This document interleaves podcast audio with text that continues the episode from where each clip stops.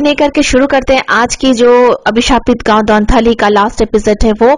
और हाँ कहानी को प्लीज़ टिल देन एंड तक ज़रूर सुनिएगा, क्योंकि एंड में आप लोगों के लिए छोटा सा इन्फॉर्मेशन है और बहुत ज़रूरी इन्फॉर्मेशन है जिसे सुनना आप लोगों का बहुत ज़रूरी है। तो चलिए दोस्तों, देरी नहीं करके शुरू करते हैं आज की कहानी। अगले दिन आचार्य भैरवनाथ रामानुज और शंकर प्रसाद तीनों गाँव के मुआवना करने के लिए बाहर गए।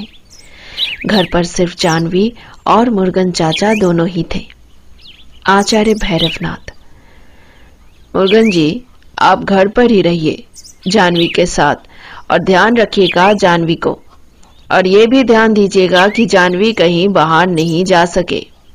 वैसे तो मैंने उसको मंत्रों से बाँध के रखा है, लेकिन फिर भी आप थोड़ा ध्यान रखिएगा।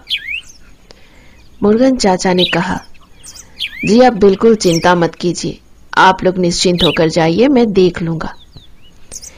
इतना कहने के बाद तीनों गाँव घूमने के लिए निकल गए। बहुत देर तक वो लोग पूरा गाँव घूमते रहे। अचानक से आचार्य भैरवनाथ जी ने शंकर प्रसाद को कहा शंकर, यहाँ पर शमशान कहाँ पर है? शंकर प्रसाद आश्चर्य हो गए। उन्होंने आचार्य भैरवनाथ से पूछा, क्या बात है भैरव? शमशान से क्या काम है तुम्हारा? आचार्य भैरवनाथ बोले, बताऊँगा, ज़रूर बताऊँगा, लेकिन अभी वो समय नहीं आया है। समय आने से सब कुछ बताऊँगा। पहले तुम तो मुझे ये बताओ कि यहाँ का शमशान कहाँ पर है? शंकर प्रसाद ने बोला, ठीक है भैरव, मैं बताता हूँ। इस गाँव में दो शमशान है। एक शमशान जहाँ पर मुर्दे जलाए जाते हैं, यानी चलित शमशान, और एक शमशान है जो वर्जित शमशान है, जहाँ पर कोई भी काम नहीं होता, कोई भी मुर्दा जलाए नहीं जाते। वो शमशान बहुत सालों से बंद पड़ा है। फिर भैरव नाथ ने कहा ठीक है। क्या तुम मुझे शमशान के वहाँ पर ले जा सकते हो? वो वर्जित शमशान? शंकर प्रसाद ने कहा हाँ क्यों नहीं? बिल्कुल ले जा सकता हूँ। क्या तुम अभी चलोगे? हाँ मैं अभी चलूँगा। थोड़ी देर बाद वो तीनों वहीं वर्जित शमशान के पास जाकर पहुँच गए। वहाँ पर उन्होंने देखा कि एक आदमी वहाँ पर बैठकर लकड़ी के चूल्हे के ऊपर खाना पका रहा है। ये देखकर आचार्य भैरवनाथ ने शंकर प्रसाद से पूछा, शंकर, ये तो वर्जित जगह है ना? यहाँ पर यह आदमी कौन है? शंकर प्रसाद ने आचार्य भैरवनाथ से कहा, दरअसल ये एक अघोरी तांत्रिक बाबा है। बहुत ही सिद्ध पुरुष है। लोगों को उनकी भविष्य, वर्तमान, भूतकाल सब कुछ बताते हैं। कोई अगर मुसीबत में पड़ता है तो वो तांत्रिक बाबा के पास आते हैं और उनकी मुसीबत का हल निकालते हैं। एक बार तो उन्होंने मेरी भी मदद की थी। आचार्य भैरवनाथ ने शंकर प्रसाद से पूछा, मदद? कैसे मदद? शंकर प्रसाद ने कहा, दरअसल मेरे घर पर एक गाय थी वो गाय चोरी हो गई थी। मैंने तांत्रिक बाबा के पास जाकर उनसे उस गाय के बारे में पूछा तो उन्होंने बताया कि गाय को किसने चोरी की। उन्होंने साफ़ साफ़ उसका नाम भी बताया था। उसका नाम काली है। और यहाँ तक ये भी कहा है कि वो गाय अभी मुझे और नहीं मिलेगी, क्योंकि वो गाय काली ने बेच दी। फिर आचार्य भैरवनाथ ने शंकर प्रसाद से पूछा क्या तुम मुझे काली के पास लेकर जा सकते हो, जिसने तुम्हारे गाय की चोरी की थी?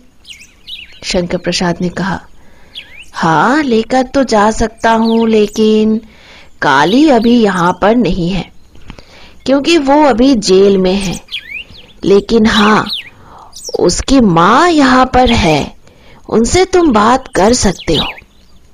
तो ठीक है, चलो जाकर उनसे मिलते हैं। थोड़ी देर बाद तीनों काली के घर के सामने आकर खड़े हो गए। शंकर प्रसाद ने ज़ोर ज़ोर से काली की माँ को पुकारा। काली की माँ, ओ काली की माँ, घर पर हो। घर के अंदर से एक पतली सी, दुबली सी, बूढ़ी सी औरत निकलकर बाहर आई। कौन है अभी? कौन आया है मेरे घर पर? शंकर प्रसाद ने कहा अम्मा, मैं हूँ शंकर। देखो तुमसे कौन मिलने आया है। काली की माँ ने बहुत ही छीन आवाज़ के साथ पूछा, कौन आया है कम बकत अभी? ओ, शंकर, अब क्या हुआ? अब क्या चोरी हुआ तुम्हारा? देखो, मेरा बेटा तो है ही नहीं जो चोरी कर सकता है, और तुम उसके ऊपर इल्ज़ाम लगा सकते हो। तो फिर किस लिए मेरे घर पर आए? मेरा तो इतना हिम्मत नहीं कि मैं चोरी करने निकलूं, या इतना औकात भी नहीं कि मैं जाकर तुम्हारा कुछ चोरी कर सकूँ। तो फिर क्यों आए मेरे घर पर? शंकर प्रसाद ने कहा, अरे नहीं, अम्मा, मैं तुम्हारे घर किसी चोरी की वजह से नहीं आया हूँ। मैं आया हूँ। ये देखो, मेरे साथ मेरे एक दोस्त हैं, आचार्य भैरवनाथ। ये तुमसे कुछ पूछना चाहते हैं, तुमसे बातें करना चाहते हैं। क्या तुम बात करना चाहती हो?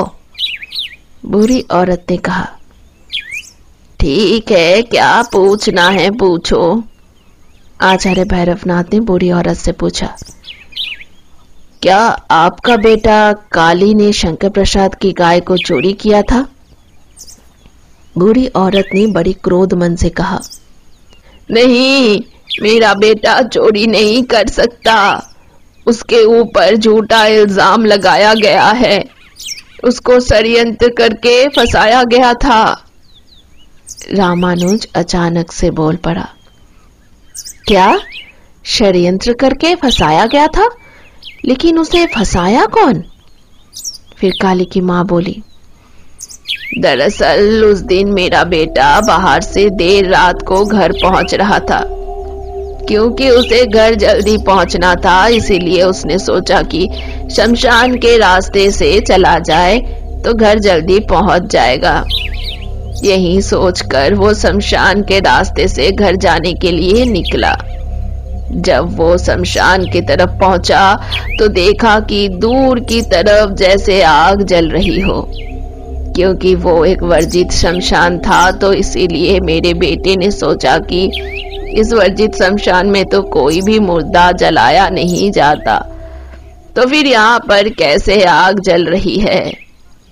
यही यही उत्सुकता उसे ले डूबी। उसने सोचा कि वहाँ सामने जाकर देखा जाए। जब वो सामने गया तो देखा कि एक घोड़ी एक लड़की की मृतदेह लेकर कुछ साधना कर रहा है।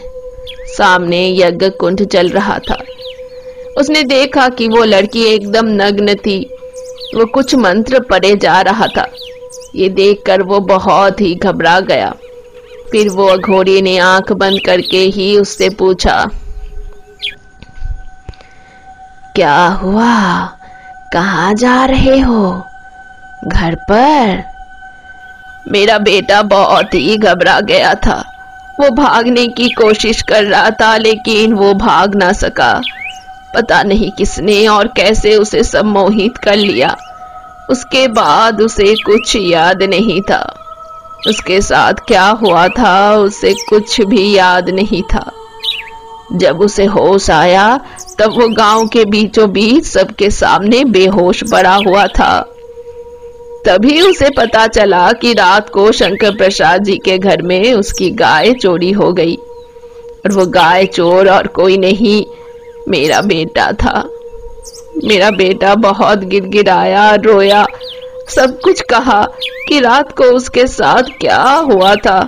लेकिन किसी ने भी उसकी बात ना मानी, क्योंकि वह घोड़ी ने यानी वो तांत्रिक ने कहा था कि मेरे बेटे ने ही वो गाय की चोरी की है और उसे कहीं दूसरी जगह पर बेच कर आया है। उसके बाद सब गाँव वालों ने पुलिस बुलाकर उसे जेल में भेज दिया। बस, यही बात है साहब, और कुछ नहीं।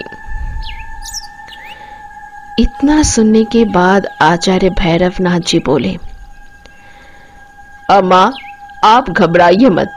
आपका बेटा निर्दोष है। मुझे पता है। वो जेल से ज़रूर छूट कर आ जाएगा। मैं उसे छुड़वा कर लाऊँगा। भरोसा रखिए। बुढ़िया ने कहा, आप सही बोल रहे हैं।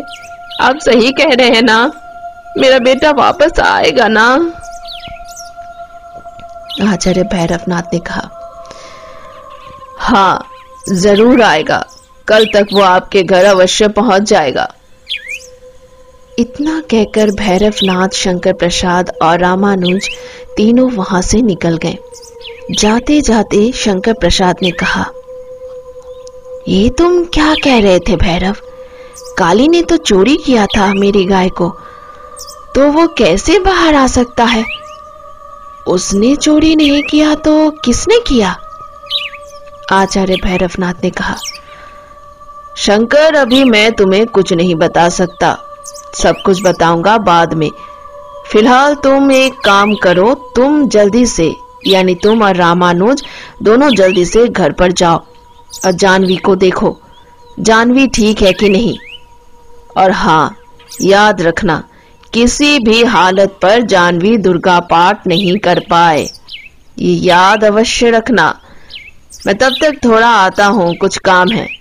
उसके बाद मैं बताता हूँ। यही कहकर आचार्य भैरवनाथ दूसरी तरफ़ चल गए। उधर जानवी को होश आ गया था। वो होश में आते ही अजीब अजीब बातें करने लगी। जानवी प्रत्यंगिरा देवी की मूर्ति को सामने लेकर कुछ मंत्र पढ़ने लगी। ये देखकर मुर्गन चाचा जानवी को रोकने की कोशिश करने लगे। लेकिन जानवी गुस्से में आकर मुर्गन चाचा के ऊपर हमला कर दिया। थोड़ी देर बाद रामानुज और शंकर प्रसाद घर पर आए। उन्होंने देखा कि मुर्गन चाचा बाहर आँगन में अपने माथे पर हाथ रखकर बैठे हुए हैं। उनके माथे से खून टपक रही थी। ये देखकर रामानुज डरकर मुर्गन चाचा के पास आया और बोला, चाचा, क्या बात है? आपको चोट कैसी लगी? और जानवी कहाँ है? मुर्गन चाचा ने कहा बेटा जानवी अंदर प्रतंगिरा देवी की मूर्ति के पास बैठकर दुर्गा पाठ कर रही है। मैंने उसे रोकने की आ, बहुत कोशिश की लेकिन उसने मुझ पर ही आ, आ, हमला कर दिया। शंकर प्रसाद बोले रामानुज जल्दी जाओ जानवी को देखो। तुम्हें याद है ना भैरवनाथ ने क्या कहा था? किसी भी हालत पर जानवी दुर्गा पाठ करने से रोकना है। ये सुनकर रामानुज दौड़ के घर के अंदर गया। घर के अंदर जाकर देखा कि जानवी का रंग रूप ही बदला हुआ है। बाल खुले हुए हैं और बिखरे हुए थे। आँख बड़ी बड़ी और लाल थी और कुछ बार बार दोहराए जा रही थी। माँ दुर्गा का पाठ करते करते जानवी बोल रही थी, आओ आओ, दारू का सुर, आओ, मेरे सामने आओ। अब तुम्हारा समय खत्म हुआ। तुम्हारे पाप का घड़ा भर चुका है। अब तुम्हें मेरे हाथ से कोई नहीं बचा सकता। आओ, जल्दी आओ मेरे पास। आओ, दारू का सुर, आओ। इतना कहकर जानवी ज़ोर ज़ोर से हंसने लगी। ये देखकर रामानुज बहुत ही डर गया। रामानुज ने जल्दी से मुर्गन चाचा के पास आकर कहा चाचा चाचा, आचार्य भैरवनाथ को जल्दी बुलाना होगा।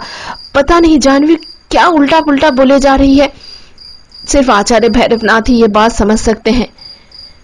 शंकर प्रसाद ये सुन के जल्दी से आचार्य भैरवनाथ को बुलाने के लिए निकल पड़े। तभी उन्होंने देखा कि आचार्य भैरवनाथ खुद ही आ रहे हैं। आचार्य भैरवनाथ ने मुर्गन चाचा को देखकर कहा, अरे, आपको क्या हुआ है? अब बाहर इस तरह से क्यों बैठे हुए हैं?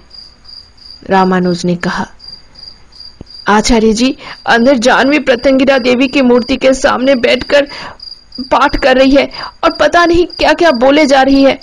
अब जल्दी से चाहिए और देखिए क्या हुआ है मेरी बेटी को। इतना कहकर रामानुज फूट फूट कर रोने लगा।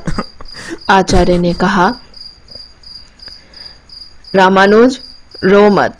धैर्य रखो, मैं देखता हूँ क्या बात है। आचार्य भैरवनाथ जब अंदर जाकर देखे तो उनकी आँखें अचंबित रह गई।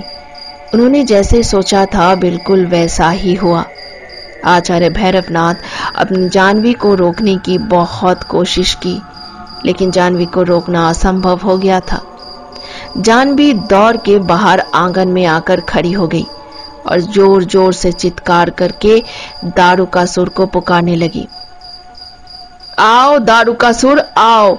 तुम्हारी मृत्यु तुम्हारी प्रतीक्षा कर रही है। थोड़ी देर बाद आसमान में बहुत ज़ोर से बादल गरजा और उसी के साथ एक भयानक सी हँसी गुजी। उसी हँसी में से एक आवाज़ आई। मैं नहीं, तुम तुम आओगी मेरे पास। मैं तुम्हारा कब से प्रतीक्षा कर रहा था? तुम मेरे पास आओगी। तुम्हारी मृत्यु मेरे हाथों लिखी हुई है। आओ, मेरे पास आओ। इतना कहकर वो ज़ोर ज़ोर से हंसने लगा। तभी जानवी ने कहा, ठीक है, यदि यही तुम्हारी आखिरी इच्छा है तो मैं ज़रूर आऊँगी तुम्हारे पास। सिर्फ़ कल के दिन, कल दुर्गा अष्टमी के दिन तुम्हारी मृत्यु अवश्यंभावी है। प्रतीक्षा करो मेरी सिर्फ़ कल के दिन कल के दिन दुर्गा अष्टमी के दिन तुम्हारी मृत्यु मेरे हाथों लिखी हुई है।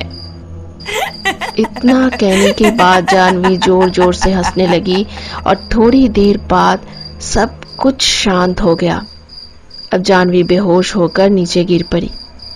आचार्य भैरवनाथ ने जानवी को घर के अंदर लेकर जाने के लिए रामानुज से कहा रामानुज जानवी को घर के अंदर लेकर आया। फिर आचार्य भैरवनाथ से पूछा, आचार्य जी, ये सब क्या हो रहा है मेरी बेटी के साथ? ये सब क्या हो रहा है? दया करके बताइए मुझे, बहुत घबराहट हो रही है। आचार्य भैरवनाथ गहरी सांस लेते हुए कहा हम्म हाँ हाँ अब समय आ गया है कि मैं तुमको सब कुछ बताऊँ। सब कुछ बताने वाला हूँ मैं तुमको। लेकिन कल जो होने वाला है, वो तुम्हें अपनी आँखों से देखना है। आज की रात बहुत ही कठिन रात है। आज मैं तुम लोगों को सब कुछ बताऊँगा। फिर आचार्य भैरवनाथ ने कहा, शंकर, तुम्हें याद है सुबह को जब हम उस वर्जित शमशान की तरफ़ गए थे, उस समय हम लोग ने एक तांत्रिक बाबा को देखा था। तुमने कहा था, इस तांत्रिक बाबा का नाम त्रिलोकनाथ है, और ये बहुत सालों से तुम्हारे इस गाँव में रह रहे हैं। तभी मेरे मन में एक विचार आया कि कोई भी अघोरी या तांत्रिक इतने सालों तक एक जगह पर नहीं रहते, वो अपना स्थान बदलते रहते हैं। तो फिर यह घोड़ी क्यों इतने सालों से एक ही जगह पर है? तब शंकर प्रसाद ने कहा, क्या हुआ भैरव? ऐसा क्यों कह रहे हो? त्रिलोकनाथ जी बहुत सालों से यहाँ पर रह रहे हैं। वो सबकी मदद करते हैं। बहुत विश्वसनीय है। भैरवनाथ ने थोड़ा मंद मंद मुस्कुराकर फिर कहा जानते हो तुम्हारी गाय को किसने चुराया था? हाँ जानता हूँ। वो तो काली ने चुराया था। फिर भैरवनाथ जी थोड़ा मुस्कुराए और बोले, नहीं काली को ज़रिया बनाकर उस अगोरी त्रिलोकनाथ ने तुम्हारी गाय को चुराया था। क्या? हाँ। लेकिन क्यों? उस अघोरी त्रिलोकनाथ ने मेरी गाय को क्यों चुराया था? उसका मकसद क्या था गाय चुराने का? फिर भैरवनाथ ने कहा, क्योंकि वो गाय उसे किसी को भोजन के लिए देना था। फिर एक साथ सारे चकित होकर पूछने लगे क्या? हाँ शंकर तुम्हारी वो गाय, एक राक्षस का भोजन था।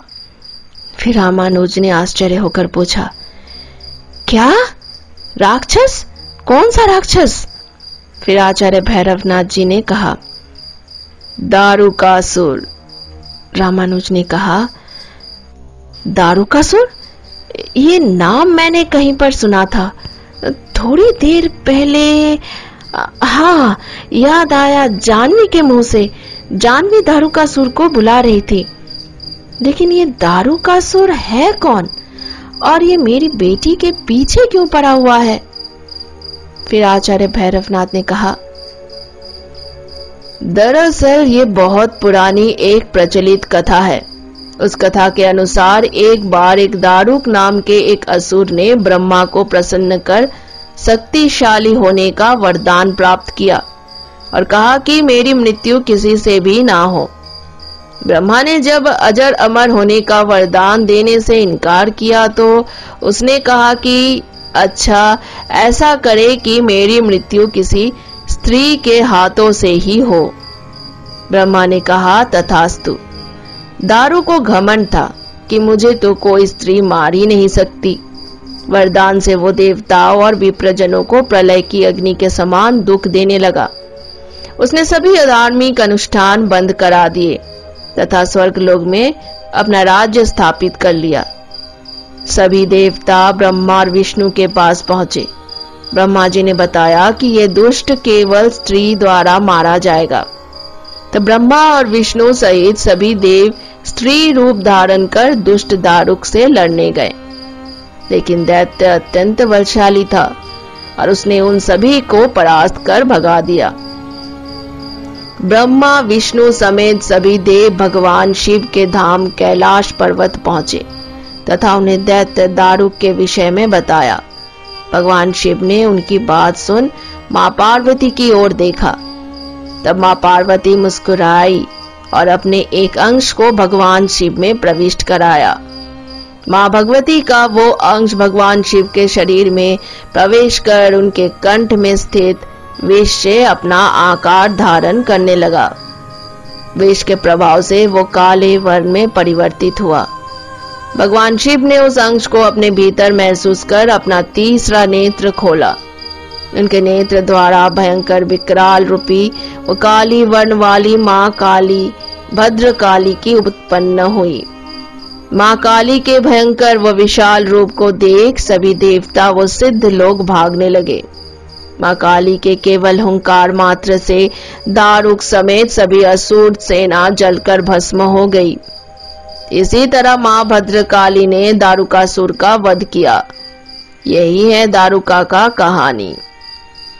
फिर रामानुज ने आचार्य भैरवनाथ से पूछा लेकिन मेरी बेटी तो प्रत्यंगिरा देवी की पूजा कर रही है और आप तो माँ भद्रकाली की बात कर रहे हैं हाँ क्योंकि प्रत्यंगिरा देवी के और एक और नाम है भद्रकाली फिर शंकर प्रसाद ने कहा लेकिन इतने भयानक और इतने बड़े राक्षस को किसने बुलाया होगा फिर आचार्य भैरवनाथ ने बोला हम्म, हम्म, हम्म। और किसने सुरन्या के पिता पंडित जी। सभी आश्चर्य होकर भैरवनाथ से पूछा, क्या? लेकिन क्यों? पंडित जी ऐसा क्यों करेंगे? फिर आचार्य भैरवनाथ ने कहा, दरअसल उस रात पंडित जी अपनी बेटी को लेकर शमशान घाट गए, अपनी बेटी का दाह संस्कार करने के लिए। बेटी के दाह संस्कार करने के बाद पंडित जी पागल जैसे हो गए थे। वही शमशान पर रहने लगे। एक दिन उसी शमशान में एक घोड़ी आया। वह घोड़ी तंत्र साधना कर रहा था। वह साधना देखकर वो आश्चर्यचकित हो गया। वो सोचने लगा कि अगर ये साधना मैं करूँ तो शायद मेरी मनोकामना पूर्ण हो जाए। ये सोचकर वह घोड़ी के पास गया और पूछा कि क्या वो उसे ये साधना सिखाएगा? तब घोड़ी ने कहा कि ये साधना बहुत ही कठिन है। इस साधना को पंचमुंडी साधना कहते हैं। इस साधना करने से मनुष्य की मृत्यु भी हो सकती है। अगर उसमें ये ताकत है कि वो ये सब झेल सके तो वो उसे ये साधना अवश्य सिखाएगा। इतना सुन के पंडित जी ने कहा कि हाँ मैं ये साधना सीखने के लिए तैयार हूँ। उसने उस अघोड़ी को सारी बातें विस्तार से बताई। फिर पंडित जी ने वो साधना सीखा, लेकिन वह घोड़ी ने कहा था कि किसी पाप कार्य के लिए ये साधना नहीं है। अगर वो किसी पाप कार्य के लिए साधना करेगा तो शायद उसकी मृत्यु भी हो सकती है। इतना सुनने के बाद पंडित जी ने कहा, वो कोई ऐसे कार्य नहीं करेगा कि कुछ भी गलत हो। फिर पंडित जी ने बड़े मन से उस साधना को सीखा। फिर एक दिन वो घोड़ी वहाँ से चला गया। फिर वो दिन आया जब पंडित जी ने अपने साधना के द्वारा उस दारू का सुर को बुलाया और उन्होंने ही इस अभिशाप को दीर्घ काल तक ले जाने की दारुकासुर से प्रतिज्ञा ली। लेकिन उसके लिए उसको अपनी बलि देनी पड़ी, क्योंकि दारुकासुर को प्राण चाहिए था, मनुष्य का रक्त चाहिए था। और उस समय उसके पास कोई भी प्राणी, पशु या फिर मनुष्य नहीं था। इसीलिए उसको खुद का ही बलि देना पड़ा इस अभिशाप को दीर्घकाल तक चलाने के लिए। तब रामानुज ने कहा, यही वो ज़रिया है जो अभिशाप को चला रहा है। आचार्य भैरवनाथ ने कहा हाँ बिल्कुल सही। फिर शंकर प्रसाद ने पूछा क्योंकि इस राक्षस को बुलाने के लिए और उसकी खुदा को मिटाने के लिए किसी ना किसी को चाहिए तो फिर ये काम कौन कर रहा होगा? क्योंकि श्राप तो अभी भी है। अभी भी इस गाँव में दुर्गा पाठ करने से किसी ना किसी की मृत्यु होती रहती है। तो ये काम कौन कर रहा है? क्योंकि पंडित जी तो अभी रहे नहीं। ये सुनकर आचार्य भैरवनाथ थोड़ा मुस्कुराए और फिर कहा शंकर, और कोई नहीं। तुम्हारी सबसे विश्वसनीय और भरोसेमंद तांत्रिक अघोरी त्रिलोकनाथ। क्या? हाँ तांत्रिक त्रिलोकनाथ ही सब कर रहा है। फिर शंकर प्रसाद ने पूछा, लेकिन क्यों? इससे उसे क्या संबंध है? उस राक्षस से क्या संबंध है? भैरव, जरा खुल के बताओ। दरअसल उस दिन काली के घर से जब लौट कर आ रहे थे, तुम लोगों को मैंने घर भेज दिया। मैं सीधा त्रिलोकनाथ के घर गया था। क्या? त्रिलोकनाथ का घर भी है? हाँ उनका घर, परिवार सब है। दरअसल पंडित जी के कोई पुत्र नहीं था, और इस श्राप को आगे बढ़ाने के लिए किसी को चाहिए था। उस साधना में बैठने से पहले उन्होंने अपने भाई को इस श्राप को आगे बढ़ाने की विनती की। पंडित जी के भाई ने इस श्राप को आगे बढ़ाया। फिर वंश दर वंश के साथ आगे बढ़ता ही जा रहा है और त्रिलोकनाथ पंडित जी के वंश से ही है। इसीलिए वो इस अभिशाप को आगे बढ़ाने में कार्य कर रहा है। शंकर प्रसाद ने कहा, और इसीलिए ये सब अभी तक चल रहा है। क्योंकि जमींदार बाबू और उनके परिवार तो सारे मर चुके हैं। फिर भी ये सब अभी भी चल रहा है। इसी कारण से, आचार्य भैरवनाथ ने कहा हाँ। फिर रामानुज ने पूछा, लेकिन इससे मेरी बेटी का क्या संबंध है? माँ प्रत्यंगिरा देवी मेरी बेटी को ही ज़रिया क्यों बनाया? दारा कसूर को मारने के लिए? ये मुझे अभी तक भी समझ में नहीं आ रहा है। फिर आचार्य भैरवनाथ ने कहा, क्योंकि रामानुज तुम माँ दुर्गा के बड़े भक्त हो, इसीलिए माँ दुर्गा ने तुम्हारी बेटी को ही चुना है इस काम के लिए। फिर रामानुज कुछ कहने ही जा रहा था कि अचानक से दरवाजे पर किसी की दस्तक हुई। शंकर प्रसाद ने कहा, इतनी रात को कौन आ सकता है? रुको, मैं देखता हूँ। आचार्य भैरवनाथ ने कहा, जरा ध्यान से जैसे ही शंकर प्रसाद ने वो दरवाज़ा खोला, कुछ काले कपड़े पहने हुए नकाबपोश चारों पर लाठी से हमला करने लगे। चारों के ऊपर लाठी मारने पर चारों बेहोश हो गए और फिर उन लोगों को लेकर और जानवी को लेकर वहाँ से चले गए। थोड़ी देर बाद जब सबको होश आया तो उन्होंने देखा कि वो चारों एक पेड़ के साथ बंधे हुए हैं। फिर रामानुज ने देखा कि उन लोगों के सामने त्रिलोकनाथ यज्ञ कर रहे हैं और उस यज्ञ कुंड के सामने जानवी लेटी हुई है। जानवी एकदम नग्न है। उसके ऊपर हल्दी कुमकुम का लेप लगा हुआ है और त्रिलोकनाथ ज़ोर ज़ोर से मंत्र पढ़ रहा है और मंत्र पढ़ते पढ़ते वो अग्नि और जानवी के ऊपर कुछ अर्घ फेंक रहा है। ये देखकर रामानुज को बहुत ही गुस्सा आया। वो अपने आप को छुड़ाने की बहुत कोशिश की, लेकिन छुड़ा नहीं पाया। फिर उसने ज़ोर से चीखा और कहा, त्रिलोकनाथ, छोड़ दे मेरी बेटी को। क्या बिगाड़ा है उसने तुम्हारा? छोड़ दे छोड़ दे मेरी बच्ची को, नहीं तो मैं तुम्हें जान से मार दूँगा। त्रिलोकनाथ ज़ोर ज़ोर से हंसने लगा।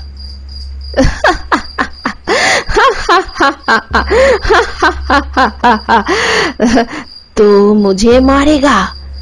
तो मुझे मारेगा। तो क्या मुझे कोई भी नहीं मार सकता। तुम्हारी बेटी को मारने के बाद मैं अमर हो जाऊँगा। मुझे और कोई नहीं मार सकता। और मेरे साथ दारू का सुर हमेशा के लिए साथ में रह जाएगा।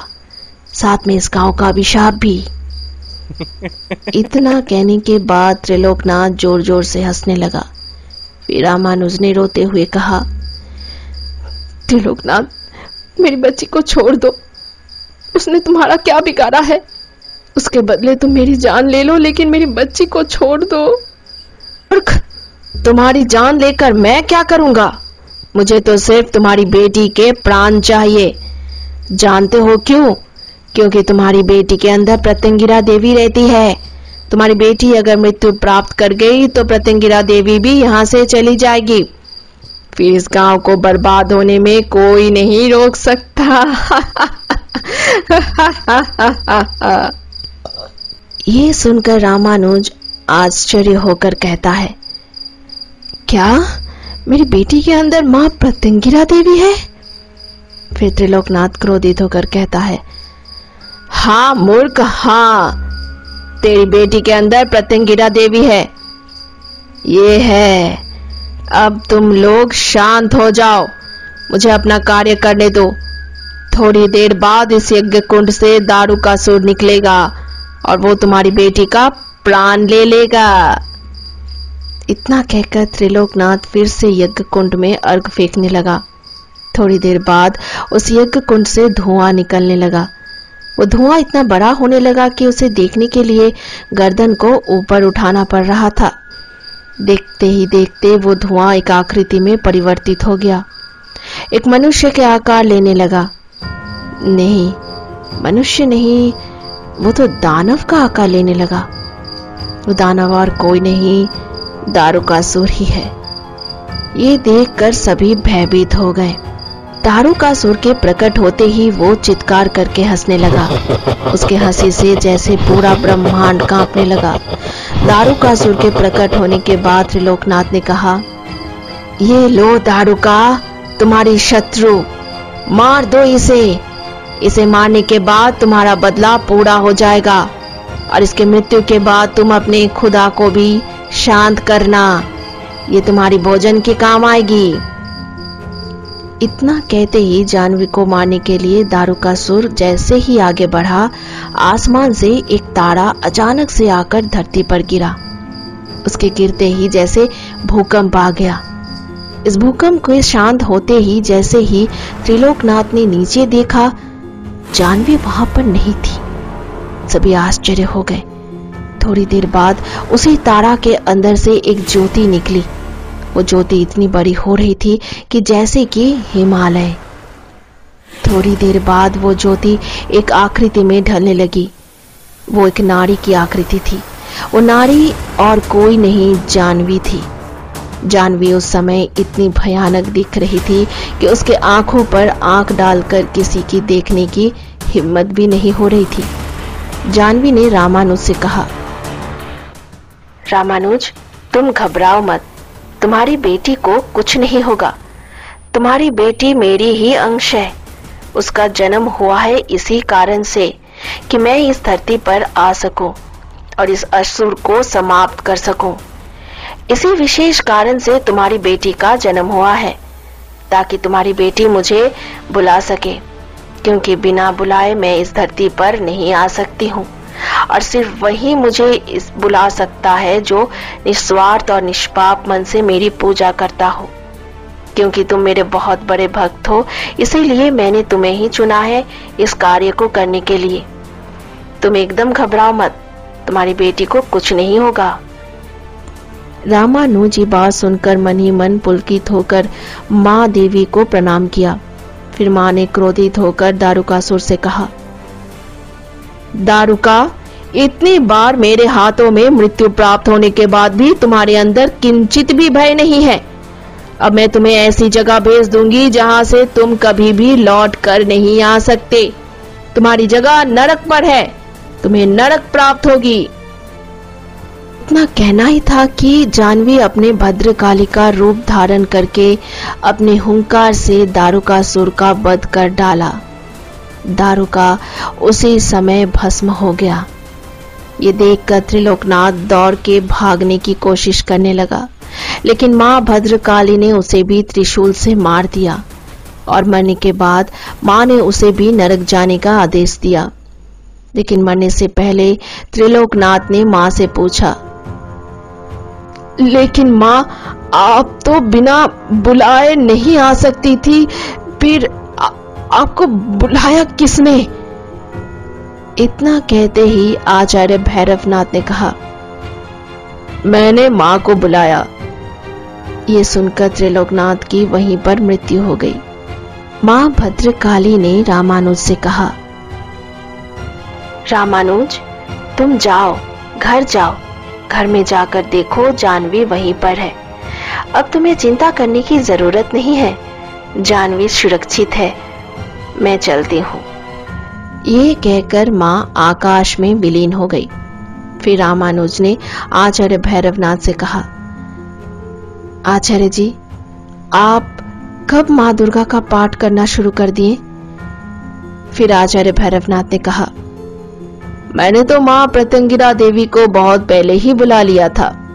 त्रिलोकनाथ के घर से जब सब जानकारी लेकर जब मैं बाहर आया, तब मैं सीधा शमशान घाट गया। शमशान घाट में मैंने माँ दुर्गा का पाठ की। माँ दुर्गा का पाठ करने के बाद माँ दुर्गा जानवी के अंदर आ गई। उसी समय जब जानवी बहुत भयंकर हो गई थी, लेकिन जानवी बेहोश होने के बाद भी माँ दुर्गा नहीं गई, क्योंकि मैं मन ही मन में माँ दुर्गा का पाठ जारी रख रहा था। ये सुनकर रामानुज शंकर प्रसाद और मुर्गन चाचा तीनों आश्चर्य में पड़ गए। तीनों आचार्य भैरवनाथ को प्रणाम किया और कहा, आपका कोटि कोटि धन्यवाद। आपकी ही वजह से मेरी जानवी की जान बची। फिर उन लोगों ने घर पर आकर देखा कि जानवी सो रही है। थोड़ी देर बाद जानवी जैसे ही उठी, उसने अपने पिताजी से कहा, पापा, हम लोग कहाँ पर हैं? हम लोग यहाँ क्या कर रहे हैं? रामानुज अपनी बेटी जानवी को सामान्य रूप में देखकर बहुत खुश हो गया और अपनी गोदी में उठा लिया। रामानुज ने आचार्य भैरवनाथ, मुर्गन चाचा और शंकर प्रसाद तीनों को धन्यवाद कहा और कहा कि अगर वो लोग नहीं होते तो मेरी बेटी शायद इस दुनिया में नहीं होती। आचार्य भैरवनाथ ने कहा, नहीं रामानुज, धन्यवाद मुझे, तुम्हें और तुम्हारी बेटी जानवी को कहनी चाहिए। क्योंकि तुम्हारी वजह से ही आज मैं माँ भद्रकाली का साक्षात दर्शन कर पाया। तुम्हारी वजह से ही मैं माँ प्रत्यंगिरा देवी का दर्शन कर पाया। सिर्फ़ तुम्हारी वजह से, इसीलिए धन्यवाद के असली हकदार तुम लोग हो। तुम लोगों को कोटि कोटि धन्यवाद। फिर शंकर प्रसाद ने कहा, असली धन्यवाद तो हमें माँ प्रत्यंगिरा देवी की करनी चाहिए, कि उन्होंने हमें दर्शन दिए। सब बोलो जय माँ प्रत्यंगिरा देवी। सब ज़ोर ज़ोर से बोलने लगे। जय माँ प्रत्यंगिरा देवी, जय माँ प्रत्यंगिरा देवी।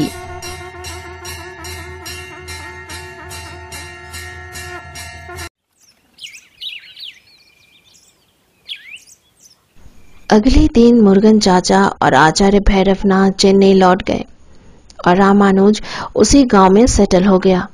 क्योंकि वहीं पर उसका रेलवे का जॉब लग गया था। लेटर भी हाथ में आ गया था और क्वार्टर भी। क्वार्टर भी मिल गया था। लेकिन शंकर प्रसाद के घर में आना जाना जानवी और रामानुज का लगा रहता था। चेन्नई, सोलिन गन्नलूर, आचार्य भैरवनाथ जी के घर। रोज की तरह आचार्य भैरवनाथ जी उस दिन भी अपने मंदिर में माँ देवी दुर्गा की पूजा कर रहे थे। अचानक उन्हें ऐसा लगा कि उनके कान के पास कोई आकर कुछ बोला। उसने चकित होकर इधर उधर देखा, लेकिन कोई भी वहाँ पर नहीं था। फिर वो अपने मन का भ्रम सोचकर फिर से माँ देवी दुर्गा की पूजा में विलीन हो गए। थोड़ी देर बाद फिर से वही उसके कान के पास फुसफुसाहट। अब वो थोड़ा सा भयभीत हो गए, फिर खड़े होकर इधर उधर देखने लगे, लेकिन कोई भी नहीं था। फिर जैसे ही वो अपने आसन पर बैठे और आँख बंद करके माँ देवी की पाठ करने लगे, उसी वक्त वो ध्यान से सुने कि माँ कुछ कह रही है उसके कान पर। बेटा भैरव, ये तो अभी शुरुआत थी। तुम्हें तो और भी कार्य करना होगा। तैयार रहो। इससे भी भयानक कार्य तुम्हारा इंतज़ार कर रहा है। ये तो तुम्हारी शुरुआत है। आगे और भी रास्ता कठिन है। आज तुम्हारे घर कोई आने वाला है। तैयार रहो बेटा भैरव। इतना कहने के बाद अचानक से भैरवनाथ की पोती दुर्गा पूजा घर के अंदर आई और कहने लगी, दादाजी दादाजी, आपसे कोई मिलने आया है? ये सुनकर भैरवनाथ मंद मंद मुस्कुराया और कहा, बेटी, जाओ, उन लोगों को बैठने के लिए कहो और हो सके तो कुछ फलाहार भी दो। बहुत दूर से आए होंगे। खुदा लगी होगी। इसके बाद दुर्गा दौड़ के बाहर गई और उन लोगों को बैठने के लिए कहा। पूजा खत्म होने के बाद आचार्य भैरवनाथ बाहर आए और कहा, आप लोग बैठिए। क्या बात है बताइए, क्या समस्या है? वो दोनों पति पत्नी थे। रोते हुए आचार्य भैरवनाथ से कहा, आचार्य जी आचार्य जी, बचा लीजिए मेरी बेटी को। बचा लीजिए। वो बहुत संकट में है विपत्ति में है। मेरी बेटी को सिर्फ़ आप ही बचा सकते हैं। इतना कहकर औरत रो पड़ी। फिर आचार्य जी ने कहा, घबराओ मत, माँ देवी सब ठीक कर देगी।